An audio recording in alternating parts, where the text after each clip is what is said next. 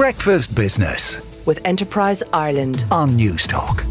Been one year since Facebook rebranded itself into Meta and unveiled its vision for the creation of the metaverse, i.e., the virtual reality world where all of us can pretend to be someone else for a little bit in a made up universe. Well, earlier this week, Mark Zuckerberg gave further insight into the next iteration of the internet and the $1.5 billion VR developer ecosystem. Newstalk's technology correspondent Jess Kelly has more. 12 months ago, many people scrunched their noses and wondered what exactly the metaverse was all about.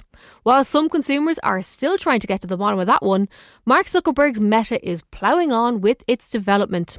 Speaking on Tuesday evening in a pre recorded event called Connect, Zuckerberg outlined the vision. Here's how he kicked things off. Hey everyone, and welcome to Connect.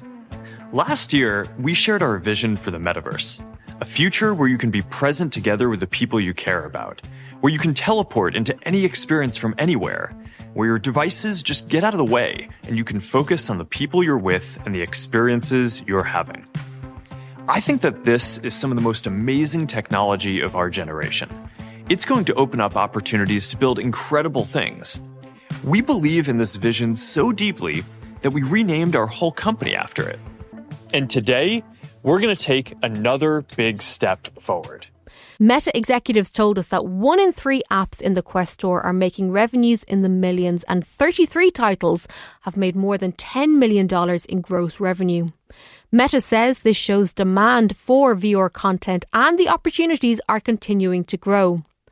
The company unveiled a new Quest headset. It's called Quest Pro and is a high end VR unit, which is available for purchase from October 25th and costs €1,799.99.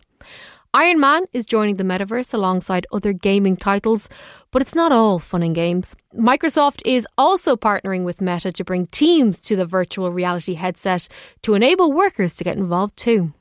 Another high profile partnership that's on its way is with NBC Universal. We heard that the Peacock app is coming to Quest alongside some special experiences with IP such as The Office, Universal Monsters, and DreamWorks. In between announcements, Meta also addressed the issue of socialization in the virtual world, reinforcing a number of times that this technology will bring people together. At first glance, many people assume that virtual reality is a fundamentally single player experience, you know, something that you do on your own, kind of away from the rest of the world. But we've never looked at it that way. From the very beginning, a decade ago, when we first started on this journey, we believed it would be a great social platform. That's why we got into it.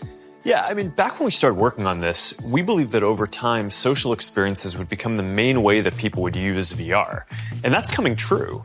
Today, the top apps in the Quest Store are social metaverse apps. And you know, this is pretty much the same thing that we've seen with every other computing platform. A lot of the most compelling use cases for new technology come when you build things that help people connect. Examples were given of scenarios where people can have shared experiences in the metaverse, but also have a virtual home space that is private to one person. Individuals will have the option to invite others in or keep them out. The company says that its Quest store has made over $1.5 billion on sales of games and apps. And while that is an impressive figure, it does need the context of Meta's investment into the world of VR, which stands at around $2.8 billion. There are certainly no signs of Meta slowing down on this journey, but what remains to be seen is how other brands will interpret this opportunity and how long it takes for the average consumer to buy in. And that is the very real rather than the very meta, Jess Kelly. And you can hear more on Jess, uh, Jess's Tech Talk show on Saturday at 5 pm here on Newstalk. Now, Business Breakfast, Breakfast Business even have teamed up with Square, the payments platform, to host an exclusive after work event for new startups, small retailers, and those thinking about setting up a new business. I'll be hosting the event myself at the new Square Market on 47 Grafton Street here in Dublin on Thursday, the 20th of October. I'll be joined on the night by Neve Cunningham from Square and Jenny Timoney, founder of Fit Pink Fitness, for an intimate new business workshop with advice, tips of the trade, and shared experience. For your chance to attend that next Thursday week, or next Thursday, simply text the word SQUARE followed by your details to us right now on 53106. That is Square, your details to 53106 at a cost of 30 cent. Breakfast Business with Enterprise Ireland. on Newstalk.